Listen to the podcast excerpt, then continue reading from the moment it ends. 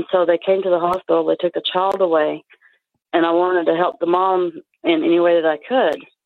And so I became a safety service provider for this little girl.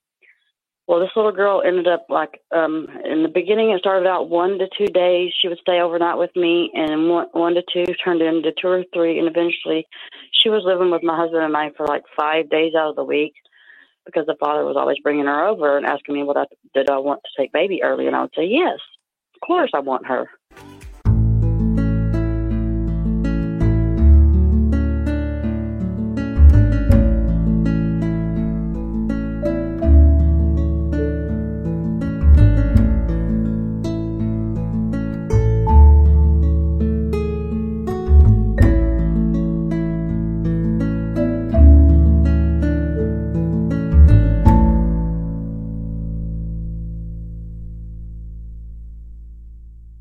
So let's jump right into the calls today. Let's take um, Amy from Oregon. Amy, did you have a story to tell or a question to ask? Thank you, first of all, for hearing me out. Um, I have a, a question. Actually, I guess more than I would tell the story because the story's really long. But um, um, okay, uh, I raised. There's a little girl that I raised. Okay, I met her birth mother at the apartment building I lived in at the time, which I'm still in the same apartment complex. But um, uh, when she that when she was when she was born, I watched this little girl come into the world, and the father was given full custody, and the mother has uh, disabilities, mental disabilities or whatever. Mm-hmm. And so they came to the hospital. They took the child away, and I wanted to help the mom in any way that I could. And so I became a safety service provider for this little girl. Well, this little girl ended up like um in the beginning. It started out one to two days. She would stay overnight with me, and one, one to two turned into two or three, and eventually, she was living with my husband and I for like five days out of the week because the father was always bringing her over and asking me what I did I want to take baby early, and I would say yes, of course I want her.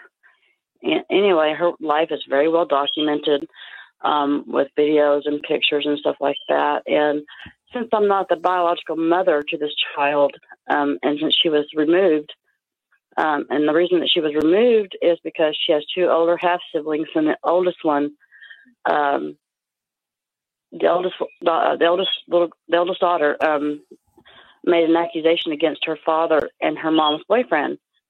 She said that he sexually assaulted her and and possibly her uh, middle sister, but not the little girl that I was raising. Well, anyway, um, they never went to the okay. CPS showed up at the father's house um, first, but they the girls weren't there. Mm-hmm. Anyway, so they go over to the mother's house to have to her the little girl raised her half sister's mother's house. And anyway, she has a son and uh, also has a little boy. Well, they told her she was distraught, and they told her, if you don't shut up and stop crying, we're going to take your son too. But they let her keep her son and none of this stuff has been proven mm-hmm. in court that this happened. and so it's like they're going now they're going after the birth mother over her disabilities. And they told us when they came in the, when they came to my home and removed this little girl from me. Uh, oh God help me. Um, they told us to get certified to be foster parents, right? Mm-hmm. And we went through the grueling process of becoming certified to be certified to be foster parents so that I could get this little girl back while this investigation was going on, is going on. And it's been over, it's been almost two years come June 17th of this year. It'll be two years that she's been, they've been in uh, foster care. Two years? Yes. Because they keep pushing that out and uh, the caseworkers are saying that there's uh, new testimonies made, made by the um, two half sisters. And so that they would have to um, postpone it and postpone it, which I know what they're doing. I know exactly what they're doing. But I raised this little girl. She called me mom. She called my husband dad. And we, we always told her, you know, look, you got two mommies, you got two daddies, so you get all, you got twice the love, baby girl. And, you know, they never gave this, the birth mom a chance to even mess up with either one of her children. She has another one that's in foster care too. They removed. And so as as someone who's a non-relative, but yet I raised that little girl. Mm-hmm. Um, okay, yeah, I don't. Okay, uh, yeah. At, at first, I didn't know what to do. I was just, I'm just doing whatever they tell me to do, right? And they told us to get certified. We did. Um, we went. We took parenting classes, a six week course parenting class for them. We Hold got on, the Amy. right size, everything. Amy, hold on for a second. You're okay. in the state of Oregon, right? Uh, yes, sir. Okay, so you, have you talked to a lawyer in your state about um, helping you? Um, I have tried to find a lawyer, and um, I can't find one in this um, town. Um, but I've, I've only like recently started looking for an attorney um, because I, I was told that I had no rights because I'm not a, a bio parent to her. Well, you know what? That's, That's what I not- have been told. Okay, that's not necessarily true. If you if your case was in California, for example, you definitely would have rights. You might even be able to file for something called presumed um, parent status. But you know Uh-huh. what? I you know I work with an attorney in Oregon. What county are you in?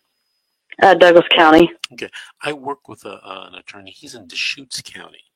But what I'd like you to do is during the week, the week coming up, I Mhm. want you to call me at my office and I'm going to Okay. give you his name and number and you give him a call and see if he can assist you with your, uh, I think they call it DHS matters or CPS matters in, in Oregon. Uh huh. Okay. Okay. Let me give you my Awesome. let me give you my office number. It's triple eight triple eight six five eight two. That's eight eight Okay. Awesome. eight eight Um, eight six you know- five eight two. Any quick questions you can uh, you want to ask me Um, before the break? Uh, no, uh, I don't think I have any more questions. I think, um, you know, I think you pretty much answered it. Um, just, I want you to know that what you're doing is awesome and amazing. I mean, thank you, God, for someone like you. Because, I mean, I was just researching how to, um, what to do, do when you're dealing with evil, lying CPS workers. and Mrs. G's, um, one of her videos popped up, and I have been in contact with her. Okay. But um, she's an amazing woman. Keep listening and she's going to be yeah. a guest host in a few minutes.